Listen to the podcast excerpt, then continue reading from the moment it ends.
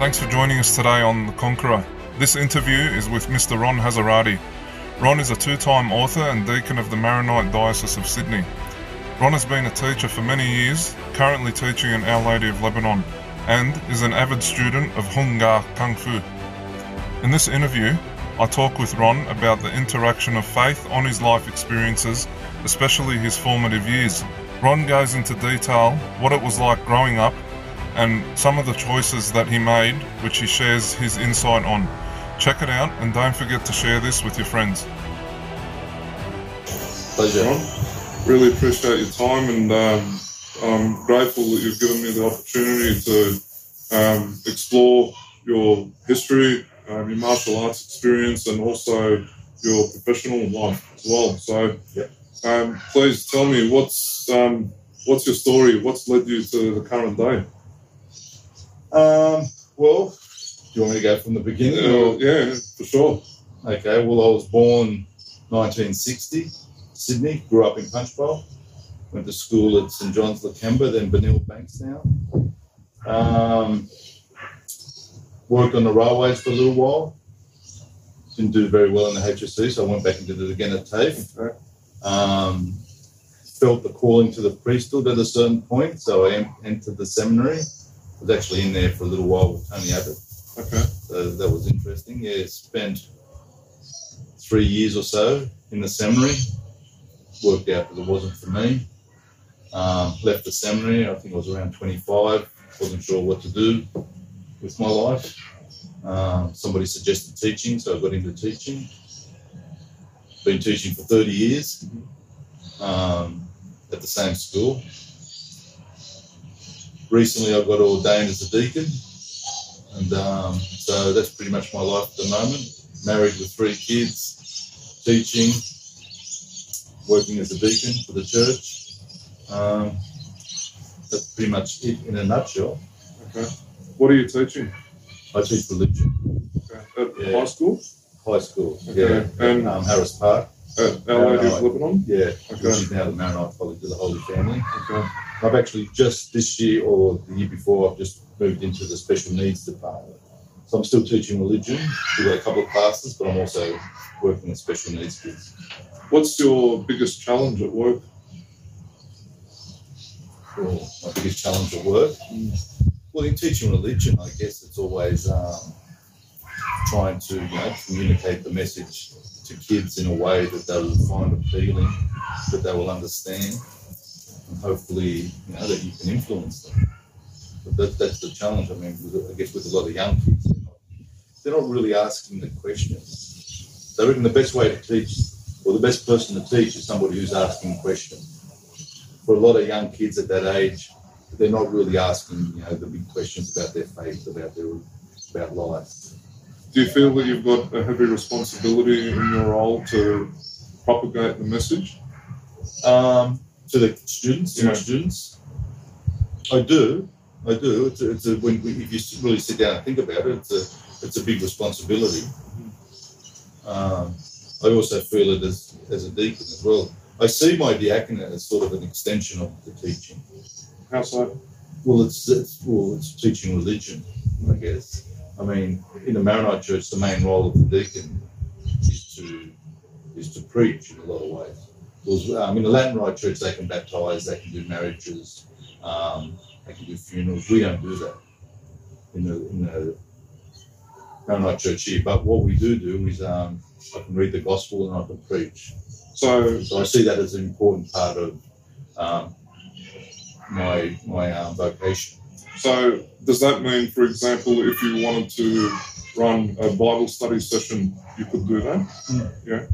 Okay. And if you were to do that, do you feel that um, it gives you an element of creativity in expressing the message, or Yeah. yeah? I've got a youth group at uh, St Maroun's, St Maroun's Youth Group at Redfern. We meet every second Wednesday where we have a we meet for a bit of prayer and then I'll give a bit of a talk Mhm. And then we have a meeting, you know, we get together and things like that. So yeah, gives me the opportunity to do that. I only got ordained to the diaconate recently, um, second of November. I was a sub deacon before that for about two years, a bit more. Can you describe the calling that you had? To the diaconate? Yeah. Okay. Um, well, I've been teaching. I reached a point in my life where I sort of I'd been teaching for you know around 25 years, and I um, I hit a wall. I sort of I just wasn't enjoying it anymore. Wasn't getting a lot from it anymore. Um, I'd also at that stage experienced a few sicknesses. I had problems with my prostate. When they used, when I, they used to do the examination for the prostate, they found a little lump Mhm. on the kidney. They originally said, "Oh, don't worry about it; it's nothing." And then the next year they said, "Oh, no, it's growing. We better look at it." It turned out to be kidney cancer. Mhm. They had a bit of kidney cancer, which you know, thank God they found early. They cut it out, and thank God I've been free from it for you know over five years. But so there was a few things happened. I was sort of I was sick. I wasn't happy at work, and I was just getting depressed. I sort of I, I felt like I um, the wind had gone out of my sails. Do you feel that all those were related, or that they were? Yeah, yeah, actually I do. I think they were connected. Which one would you say was the head, or which one came first? I think that um, because I was sort of in my personal life, I was sort of I'd lost meaning, I'd lost purpose, I'd lost direction, and it was it was killing me in a sense.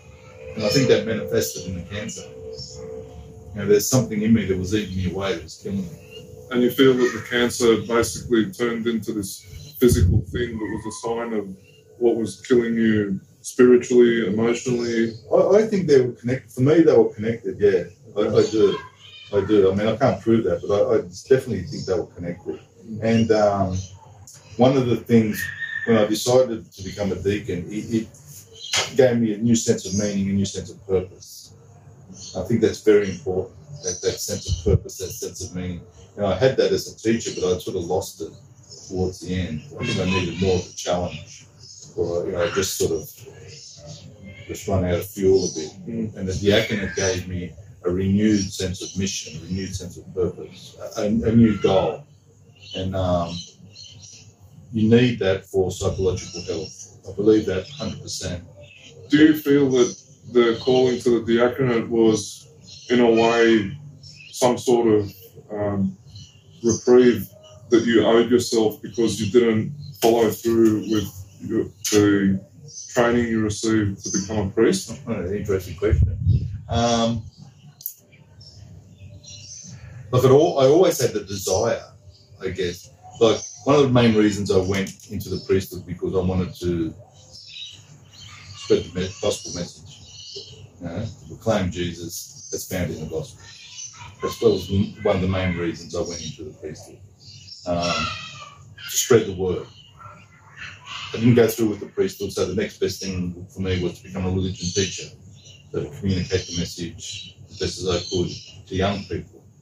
Um, and then after, you know, 25 years or so, I wanted to extend that, and um, I needed more of a challenge. So, and for me, that was the diaconate, which gives me, I, I guess, a, a broader audience to speak to. It's not just kids. Now I can sort of extend that to, to more people. So there is definitely a, a connection. Mm. What role do you feel your family played in this process? Um, a very supportive role. Yeah, like I couldn't be a deacon unless my wife supported me. It just wouldn't work. You know, it just there's no way you could do it. Why do you Why do you think that it's important for your wife to have supported you so much? Is it because of the requirements of the job, or do you feel it's Yeah, something more than that? Well, it's, it's a big commitment in terms of time. You know, so I've got my full time job, I've got my family, and then on top of that, I've got you know, my responsibilities as a deacon. Mm. So you've got the time commitment, and also you know you, the, the whole um, the whole faith area. You know, thank God my wife supports you know the faith. She's a woman of faith. You know, faith is important to her. Her Catholic faith is important to her. So um, you know she understands what I'm doing. Mm. You know, my my my daughters, they sort of had a bit more problems with it, a bit more trouble with it. They sort of, what are you doing, Dad? You know, Mm. what's all this about? But um, oh, we, I had a few meetings with them. Um, we ironed out some things. It wasn't always smooth sailing. There were some difficulties there we had to work through. But um, in the end, they said, Dad, look, if if this is what makes you happy, this is what you feel that you have to do. You know, go for it Okay. which is what happened. And my wife too said, well, if if this is really what you want to do, make you happy, I'll support you in it.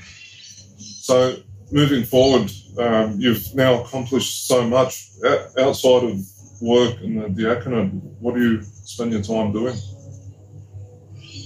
Um, well, one of the things I do, I was speaking to you before about, is martial arts. Mhm. That's, that's my hobby, I guess. Um, I've been involved and interested in the martial arts for, for a long time.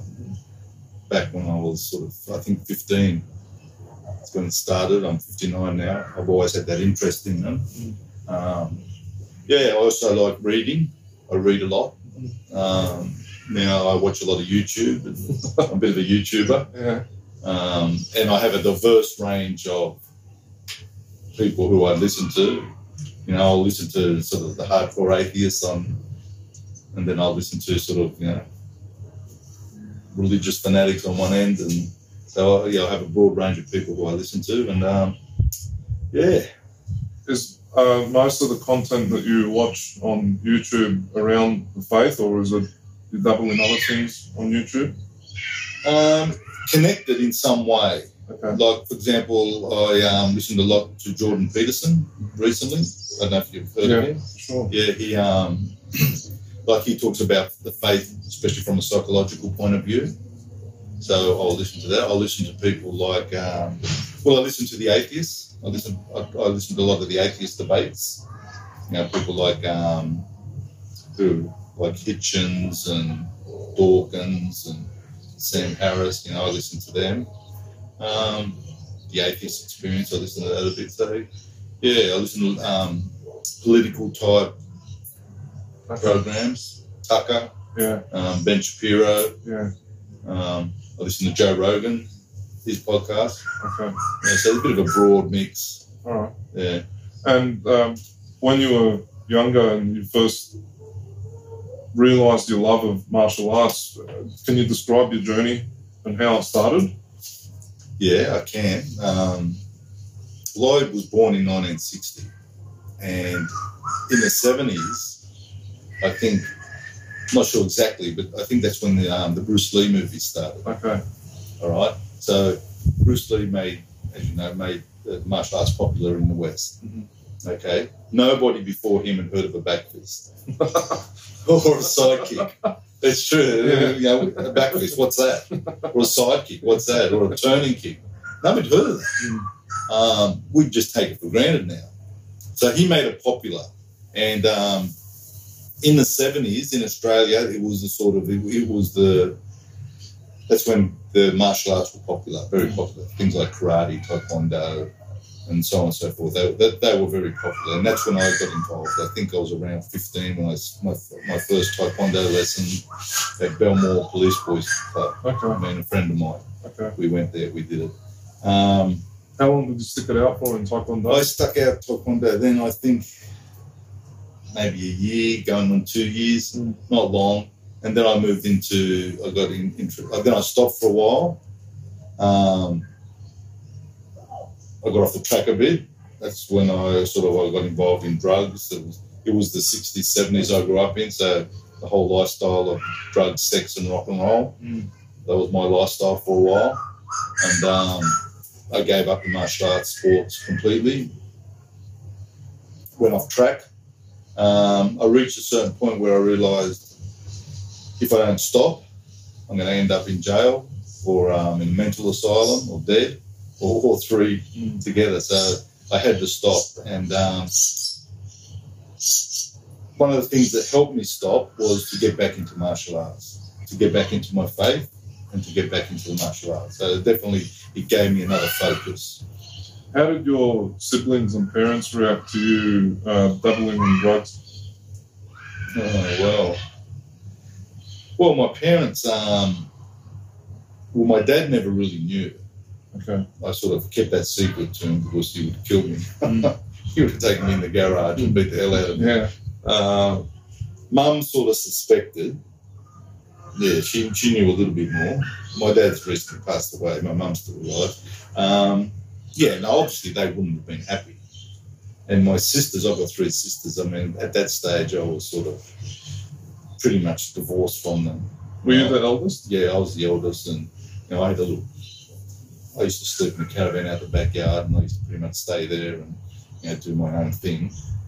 Um, yeah, so you know, If Well- you if you were to turn back the clock and look at yourself at that time, was there anything that you believe you can put your finger on and say that's what caused me to start taking drugs? Or do you feel that taking drugs is a result of something bigger but not as apparent? But say, for example, someone coming up to you saying, hey, try this, or hey, try that. Mm. Well, it originally started. I had a there was a guy who used to um, visit his auntie two doors up from me at Wattle Street in Punchbowl, Mm. and um, he originally introduced me to marijuana. So, you know, we went down to the canal, Mm. around the road, and we we smoked a joint. Yeah. And um, I remember I was just, I got, I got so high I couldn't climb out back out of the canal. And I was just laughing my head off. Mm. It was, and um, I guess, and then from then on, it was sort of, that's what got me hooked. Um, in the beginning, it's fun. Mm. I mean, in the beginning, it's great, and I guess that's the problem with um, with sin in general, that there's a certain attraction to it in the beginning, but then it's where, where it leads to. That's when all you know. That's when the problems come. Do you feel that drugs are the sin or they're a symptom of the sin? Yeah, good question. Uh, well, well, I think it's more the symptom of the sin. Yeah, the symptom of, um, you know, people do drugs for various reasons. You know, they're not happy with their life for various reasons. I think uh, what I was talking about before, the um, lack of meaning, lack of purpose, lack of direction. Mm. If you don't really have that, you'll fill it with, with some sort of drug or whatever that drug is, Mm. whether it's alcohol, gambling, pornography, whatever Mm. and you can fill it, fill it in different ways. But um, certainly, I, I think it's a symptom of the deeper sin. I mean, to take drugs is a sin, obviously, but um, Mm. I think we take drugs, or people take drugs more. They're unhappy within. Um, and at that, that stage of my life, I didn't have a lot of direction.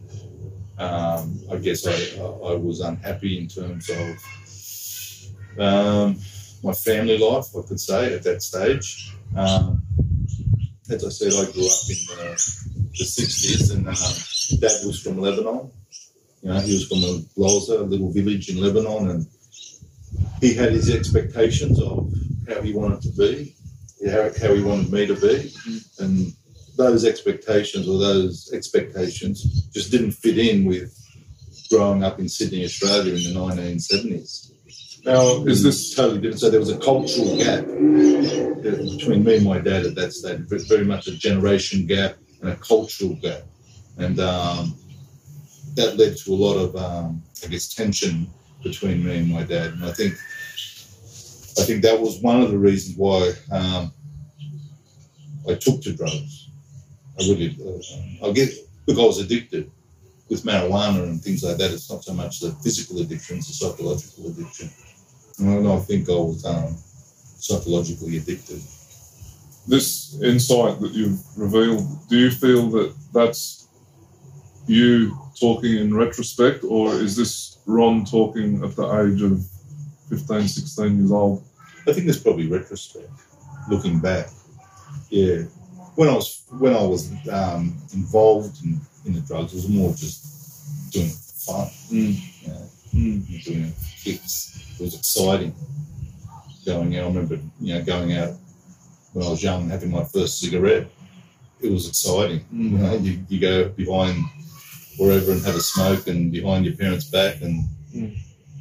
yeah, as I said, there, there's that initial attraction. Somebody once said the other day, I was listening to a YouTube thing, and he, he was saying that nobody ever told him. He grew up in a strict religious school, religious background. He was very religious, very faith. He said nobody ever told me sin was fun. and um, there's a there's a certain truth in it. It begins as attractive, but you know, it's where it leads. It never stays fun. It always ends in a pretty dark place. And for me, as I said, I would have ended up in a mental asylum, jail, or dead.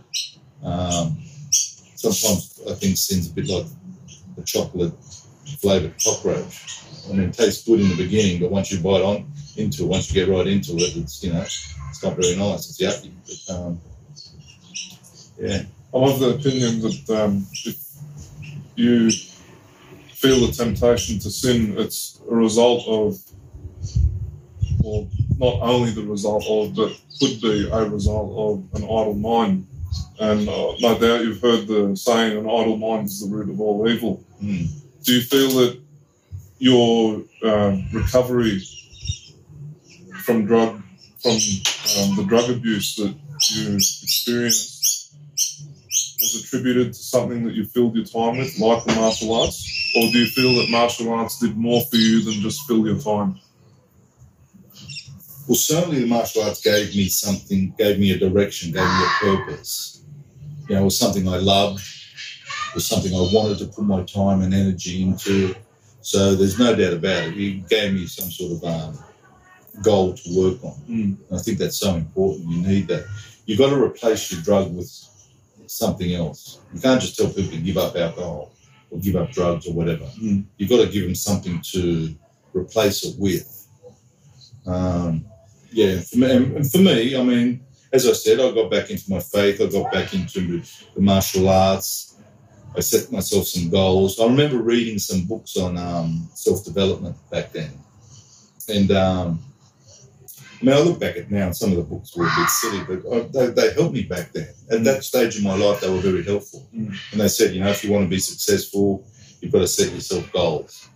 And often one of those goals would be, to, you know, to have some sort of uh, faith commitment. You know, that would always be one of the steps. You know, to have have faith. Um, and one of my goals was to. I remember one of my goals was to get a black belt in whatever martial art I was doing. Why do you think faith is important in, in say, motivation or goal setting? what do I think it's important Yeah. for? Um, well, look, in the end, your faith is everything. Um, and faith gives us a very clear goal union with God. That, that, that's our ultimate goal union with God in this life, and then ultimately, you know, eternal life, heaven. So faith gives us a, a definite goal. I mean, Jesus says, Follow me. So he gives us a path. Do you feel that goals of any kind, if they're righteous, are of the result of divine intervention? Yeah, I think if you've got a good goal, it's you know, I'm sure it's sort of God will be pleased with that.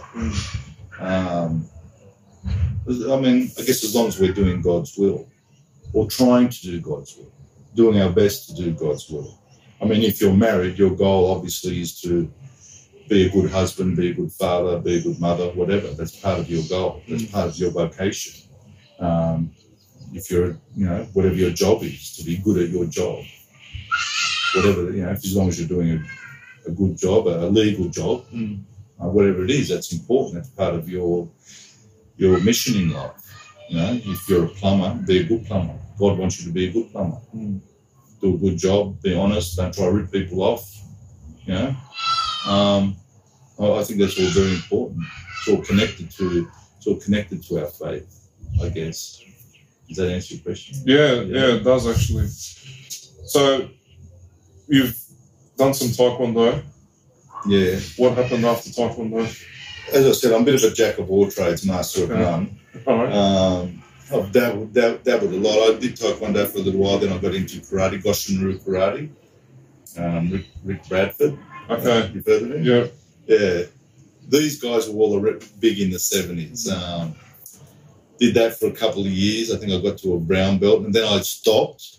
but that's when I went into the seminary. So I stopped my martial arts training while I was in the seminary studying for the priesthood. Mm.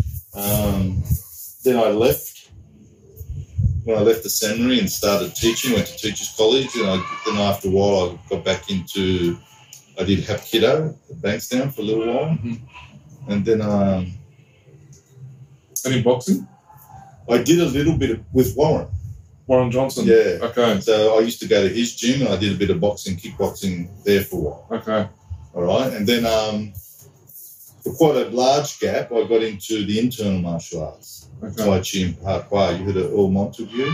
Yes, I have. Yeah, Yeah. Well, he died a few years ago, but um, I was involved with his school. And I did that for quite a while. I've become very interested in internal martial arts. Mm. Um, and then um, stopped that, and my most recent is I just go down the road. I do Hung Gar Kung Fu with Sifu Joseph Haywad, who um, he's got a little school in his garage just down the road, five minute walk down here. I go down there and I do a bit of training with him. Um, two days a week I try to do, and um, yeah, he's very good, very very interesting. His approach, his whole approach, is very interesting. What do you feel sets him apart from, say, the next school down the road? Well, few things. One thing would be he really combines mind, body, spirit. Like he's a committed Christian, very you know, has strong faith.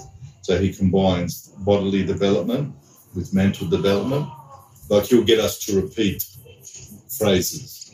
Like I do kung fu to be happy, healthy, smart, and strong, and to defend myself.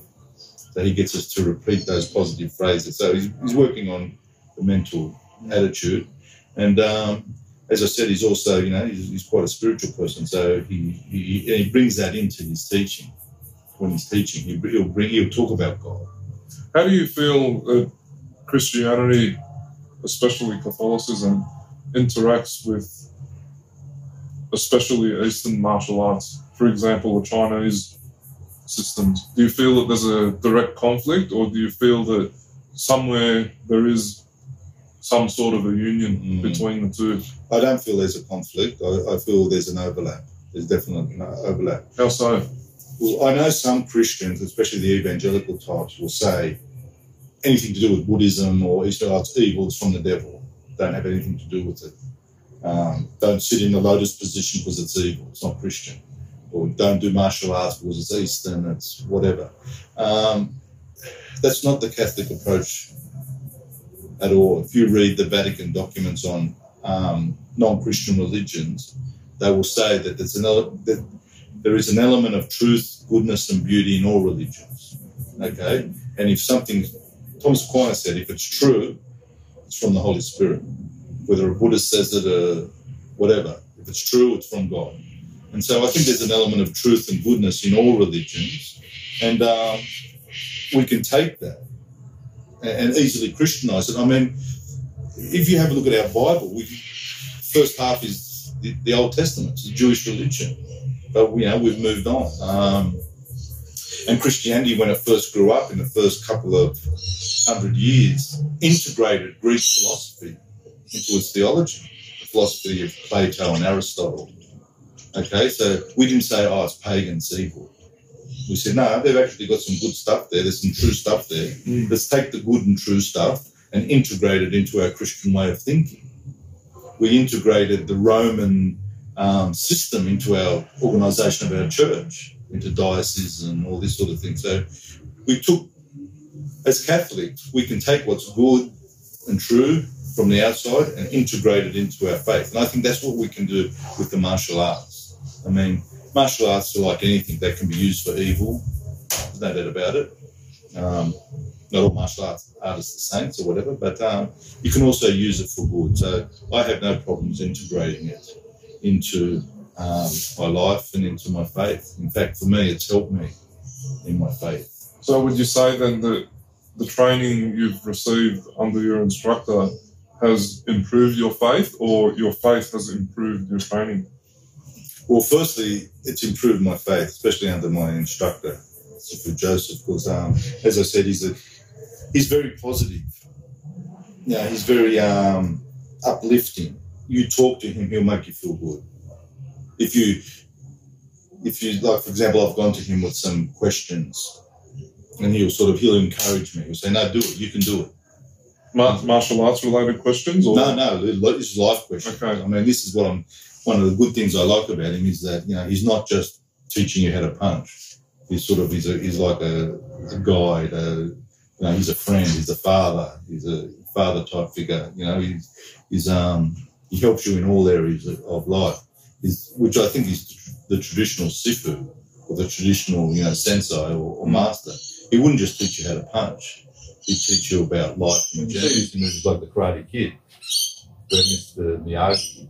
He, he wasn't just teaching him how to punch. and he was teaching him about life. Mm. I think that's what I that's what attracted me to the martial arts is that they always had that philosophical side to them. It wasn't just about how to punch and kick. It was like if you read a lot of the old masters of karate or whatever, they will say the martial arts is to develop your character. It's not just about developing your body, developing your mind and ultimately your spirit. I mean, they started off in the Shaolin Temple. So there was always that, that connection between, you know, um, Buddhism, martial arts, and then, you know, karate and so on and so forth. There's always that philosophical connection. No doubt you would have experienced in your time some teachers or some schools that weren't as good as your current teacher. Um, how badly do you think it can go for a student who's naive or who doesn't know any better if they encounter a teacher that isn't that what's the word I'm looking for? Um, morally sound. Yeah. Well, no, it's, it's very important that you have a good teacher. Again, if you look at the movie Karate Kid, there's a lot in that movie, Mm. especially from most. I mean, you had the good instructor and you had the bad instructor. Mm. You know, the bad instructor was all about sort of violence and, and winning and, um, you know, beating up people and ego. And he, he was an example of a bad instructor. And, and that's what can happen if you get a bad instructor. They can sort of just, I don't know, lead you down a, a wrong path. Or even just physically, they can, you know, they can not. Some instructors that I've met, that I've come across, uh, to be honest, are hopeless, hopeless. What signs would you look for? In an instructor, I would often look, is the training hard? As in hard on the body or as in, firstly, as like in the beginning when I was first learning, yeah, I, I wanted training to be hard. You know, I didn't want to go in. uh, Am I going to sweat? I don't want to go in there, Oh, okay. do an hour and a half, and walk out like I haven't done anything. Mm. And there was some schools where I went to that would be like that. Mm. You know, you would you'd hardly work up a sweat. Um, so really, they weren't t- teaching you much at all. Um, so I would look to you know are, are the instructors good and is the training hard? Do they give you a solid lesson? Do they teach you well? Um, I'm, as I said, I'm very lucky with my instructor at the moment. He he does combine the physical, mental, and spiritual, and um, I see a I see a power in him and in, in his senior students. He's only got very few senior students. He's got very small classes um, that I haven't come across before. It's it's almost mystical. He, he, his power. To look at him, you wouldn't think so, but That's his presence, is that right? it's his presence and it's his physical power. Mm. Like I've seen them. I, I believe in the one punch can kill now. Mm. Whereas before I thought, oh yeah, right. But if you get hit by these guys, uh, they they can hurt you. Um, but the good thing about him, he doesn't he doesn't go out to show it. He's, he's not about that. You know, it's there if he has to in an extreme situation defend his family or loved ones or somebody weak. I mean, but um, and that's why he's very careful who he will instruct, especially to those higher levels, Mm. because he doesn't want to you know give people this sort of power that they can go and misuse. Mm. But um, yeah, I see a certain power in him and his senior students that, um, as I said, it, it's almost mystical. It's sort of it's quite incredible. Mm. Yeah. Do you feel that training is something that will ever have its end, or do you think that it's always ongoing? Well, I think, um, especially with the martial arts, the traditional martial arts, it's um, it can go on for, you know, you got old guys in their 80s who are still training. Mm.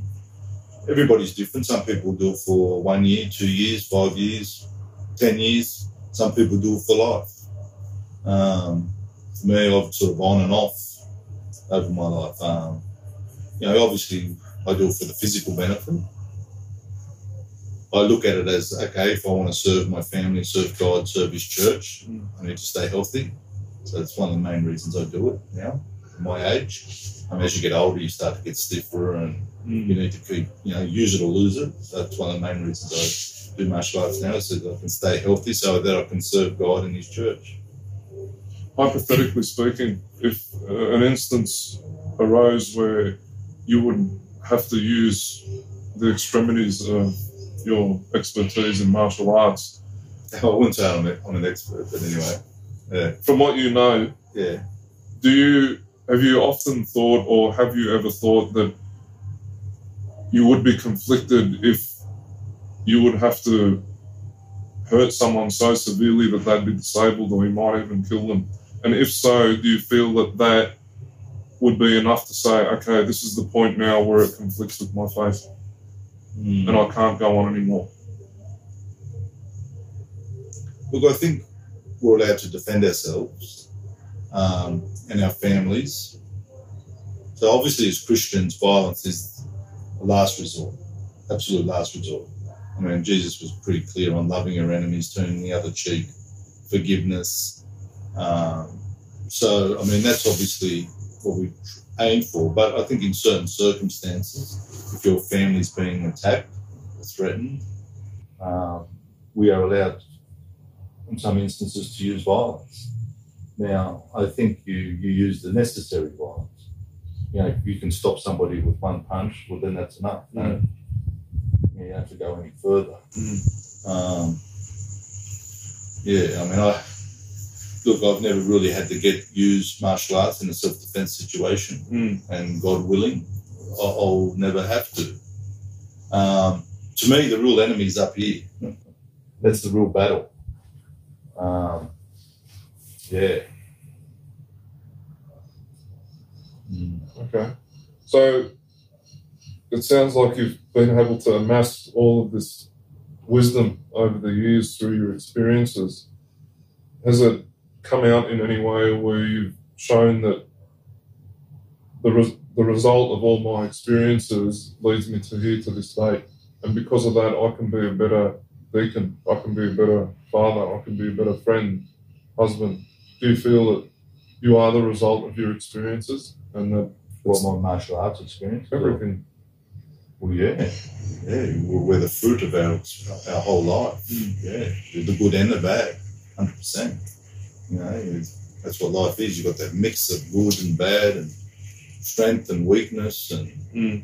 and it's what it's what's made me who I am today. Yeah, Okay. Now, um, I know that you've written some books. yeah. Um, can you elaborate a little bit more about what led you to write? The main thing that led me to write is, as I said before, you know, I want to communicate the message of Jesus, who Jesus is, um, because I think Jesus is a, is a very attractive character. The Jesus of the Gospels is a very attractive character, um, and if people understand who he is, they'll love him. Do you think that the historical Jesus and the Jesus of the gospel are two different people? Oh, that's a big question. oh, wow. Um, wasn't expecting that one. Look, when I was studying theology, I would do some Christology courses, okay, which deals with that question exactly. Mm. Is there a difference between the Jesus who walked around in Palestine and the Jesus that you read about in the Gospels? Um, and boy, that was a big question. Like, I remember doing some Christology courses and almost losing my faith because there'd be some theologians who would say they're totally different. On, uh, on one end, I would say the Jesus of history and the Jesus of Gospels are two totally different characters. Um, and so I'd read these people and I think, my God, what can I believe in the Gospels then? Is it all just made up? But then the more I studied, the more I researched into it, the more I looked into it, because I used to be pretty interested in that question, was that no, there is there is certainly a, a, an overlap. Like if you read the um, writings of um, Benedict, Pope Benedict, um, he writes about these issues. He wrote a few books on Jesus, and he would say, no, there is certainly a, a strong link between the Jesus of the Gospels and the historical Jesus. I mean, and each Gospel is different too. I mean, it's, it's a really big question to get into. Mm. But, um, I mean, the, the Gospels are historical. Does that mean that everything in them happened in a historical way? Perhaps not. Maybe they were trying to make a theological point. Um, the bottom line is we don't know. There were no cameras back then. You know, there wasn't somebody following Jesus around with a tape recorder and a movie camera so that we could know exactly what he said and did.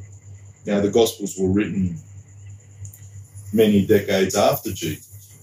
So they're, they're sort of, they're, they've been put together by people over many years, you know, getting together oral tradition and so on and so forth. I mean, look at a movie, for example, like um, Mel Gibson's Passion of Christ.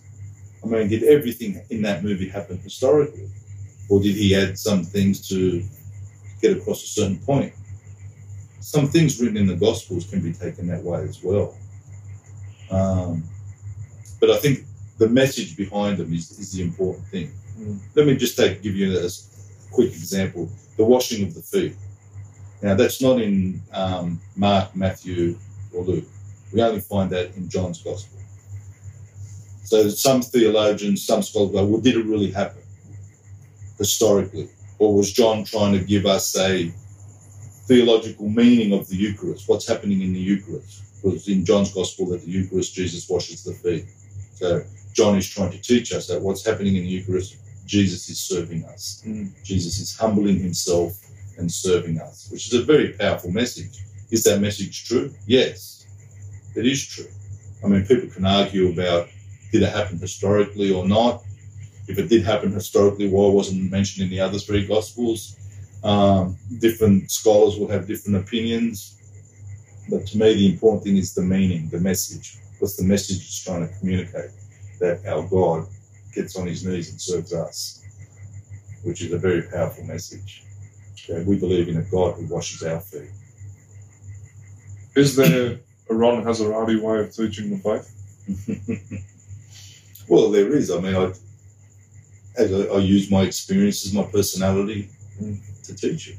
Um, I would teach it in a different way than you would teach it, than anyone would teach it. We all we all bring to whether if we're teachers, we all, we all bring to our teaching our gifts and talents and personalities. I mean, I have my strengths, I've got my weaknesses. So, Ron, do you think that the sicknesses that people face, for example, cancer, uh, are a specific result of some sort of a spiritual deficiency? Yeah, well, as we said before, I think there's a definite connection between mind, body, and spirit. I, I, believe that strongly. And um, even Jesus, one of the things he did was heal people's body. Um, they would bring, remember the story where someone was brought for healing and Jesus forgave his sins first. Okay, and they probably thought, well, we didn't bring him here to forgive his sins, we bring him here to be able to help him, help him walk again. But Jesus forgave his sins first because maybe that's the thing that was crippling him, his guilt. You know, and sometimes you know things, negative emotions can cripple us. They, can, they can blind us. They can uh, make us deaf to God's voice. They can blind us to the beauty of creation. And um, yeah, so Jesus affected that inner healing, and then he affected the outer healing. Do you think guilt is the worst part about sin, or at least guilt is the worst, the worst part of the human experience of sin? I would say self hatred. Self hatred different from guilt? Um, they're probably connected, but I, I think one of the um, basic ailments of human beings is a, is a deep self hatred. Do you think that people who don't know God or that don't know the Catholic faith or who have never even been exposed to Christianity for that matter, experience the same thing in the same way as people who are? I'm not sure. I, I do know that um, the medicine Christ came to give us His mercy, His love, His forgiveness. And, it, um, and that's the perfect medicine because the problem was this self hatred, this guilt. It's all connected. Okay, and if our problem is um, self hatred, well, then the perfect medicine for that is this uh, the unconditional love of God, yeah, which is what we call forgiveness. God's unconditional acceptance of us. He accepts us exactly as we are. He loves us exactly as we are.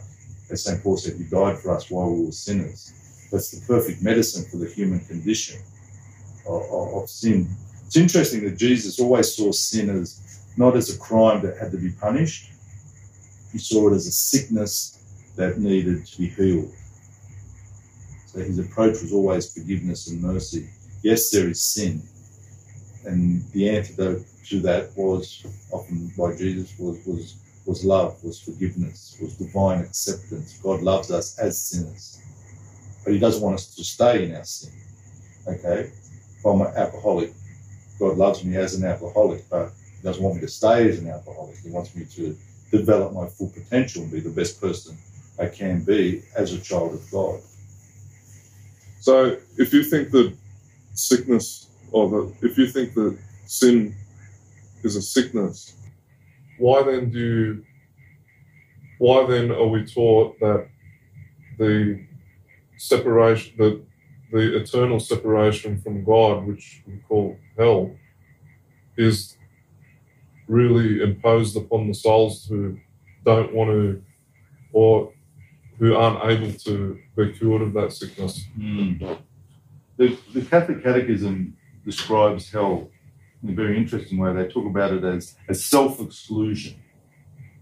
It's um, hell is this. I mean, God has given us free will, so He's not going to force Himself on us. We have free will. So, to me, hell is that freely chosen separation from God. It's more my decision rather than God's decision. Like the story in the prodigal son. The son decided to leave his father's home. Okay, the father always loved him. And when the, and then, then the son decided to return home. That deciding to leave the father's home is that separation from God, which leads ultimately to hell. Hell is separation from God. Heaven is being with God. He made a decision to return to his father's home. And you have the, the, um, the feast. That feast is a symbol of heaven, the metaphor for heaven. Know, with God, being with God, is celebrating the feast of his love. So it's more, I see it more as our decision. We, I mean, I, I've experienced hell within myself. You know, I've experienced heaven within myself. These are experiences when I when I choose to sort of go my own way, do my own thing, forget God, forget the people I love. I mean, that leads to a certain hell. When I was involved with drugs and all that, that was sort of leading me to hell. My life became a living hell. And I think a lot of people especially addicts, their life is a living, it's a living hell. I mean, you watch some documentaries on um, heroin addicts, you want to see what hell is, you look at them. And then the opposite is true. I mean, a lot of the saints said heaven begins now. Why? Because I'm with God. Heaven is being with God. And that, that begins now and then continues on for, for eternity. One of the things I wanted to say before about addiction is St. Augustine says we're created for God and our hearts are restless until they rest in thee. You've probably heard that quote, famous quote of St. Augustine. Um, so we all have a, a hole in our heart that only God can fill. Now, if you haven't got God to fill it, you're going to try to fill it with something else with money, with drugs, alcohol, sex, power, whatever, shopping, whatever. We try to fill it with something else. Now, the problem is that something else is never going to satisfy us. Never. Nothing created can fill that hole in our heart. Even family, even another person. Um, people think, oh, when I fall madly in love, that'll fill that hole. No, it won't. Nothing can fill that hole. And that's why we are so open to addiction. Because we think, okay, money will fill it.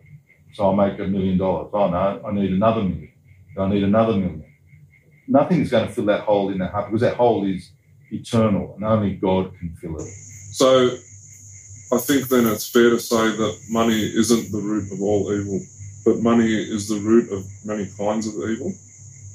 And in that, there is no correct me if I'm wrong, but according to Catechism, there is no sin in pursuing money, provided it's not for the intention of filling that hole that you're talking about. Would you agree with that?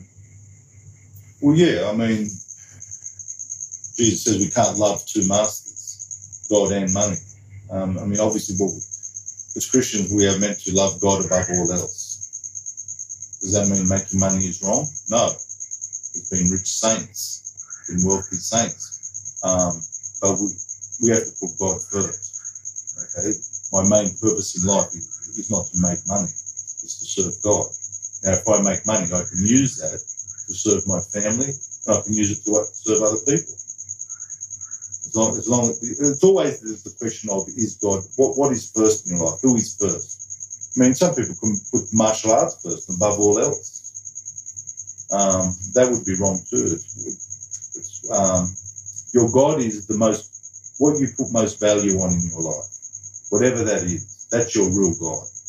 And you might go to church every Sunday, but if your main purpose in life is to make money, well, then money is your God. Okay, if your main purpose in life is to sort of seek pleasure, well, then pleasure is your God, whatever. Your God is whatever is the most important thing in your life. Uh, and I guess, you know, none of us are perfect. We're always trying to make that perfect commitment of love to Jesus. And I guess that's one of the reasons the church um, teaches about purgatory, because it says, you know, it's an ongoing journey. A lot of us, when we finish our life on earth, haven't made that 100% commitment. And we, we always have these other loves. I love you, Jesus, yes, but I love this too. You know? but so it's the spiritual life is a, is a continual journey. And one of the things that the, the martial arts can help in that journey is that the martial arts can teach you values, can teach you virtues that will help in that spiritual journey. They can teach you things like discipline, patience, perseverance, courage, um, respect. Traditional martial arts teach you all these things. Now, these virtues can then help you in your spiritual life, in your following of Jesus. Because we all need these virtues to be good followers of Christ. So, Ron, I've got some questions to ask um, in closing. And uh, one of those is if money and time were no issue, how would you use your skills to change the world? I would use my skills to change the world. Um, I would write more books and uh, I would teach and I would look into using things like the modern media to spread the message, things like YouTube and um, podcast, what you're doing now. I mean, my, my, my main mission, my passion is to talk about the Gospels, talk about the Jesus of the Gospels, um, the mercy of God as found in Christ. Um, that's the message I would like to preach, the love of God, and whatever way I can do that. Now, for me, the best way to do that is as a teacher, um, as a writer. That's what I would like to do. And is there anything that you're working on now that you'd like to share with everybody? Well, actually, I just finished a book, my third book, Okay. um, called about the Gospel of John, called the Gospel of John, the greatest piece of religious literature ever written. Yeah. Not a bad title. Yeah. Um, and I've just submitted that to a publisher, and I'm just waiting for their response. Fantastic. Mm. That's good. And Yeah. not why books? Why books in particular? Why not another form of media? Well, I guess um, when I was growing up, I thought, um, well, I, I was a teacher and I wanted to do more than teach, and then writing was my next avenue. Um, it was the next sort of door that opened up. Um, things like YouTube and that sort of came, came later on. But um, basically, I believed I had something to share, something to offer, and um, so I put that down in writing. Um, it's my first book, The One Thing God Cannot Do, um, which is basically reflections on Scripture, especially the Gospels. Mm. I take a short Gospel verse and then just write reflection on it. My second book was more sort of essay format, Mm. along similar themes: spiritual, spirituality, spirituality, theology, the Gospels, and so on and so forth. I mean, there's some things that I wrote that I probably wouldn't write now in the same way, because um, you change and develop Yeah. as, you- as you get older, as you grow. But um, that's all right. But um, yeah. Ron, it's been a real pleasure talking to you today. Um, thank you very much for your time and for sharing a little bit more about your story and your experiences. Um, it's been been wonderful talking to you, and I'm looking forward to catching up with you again. thank you.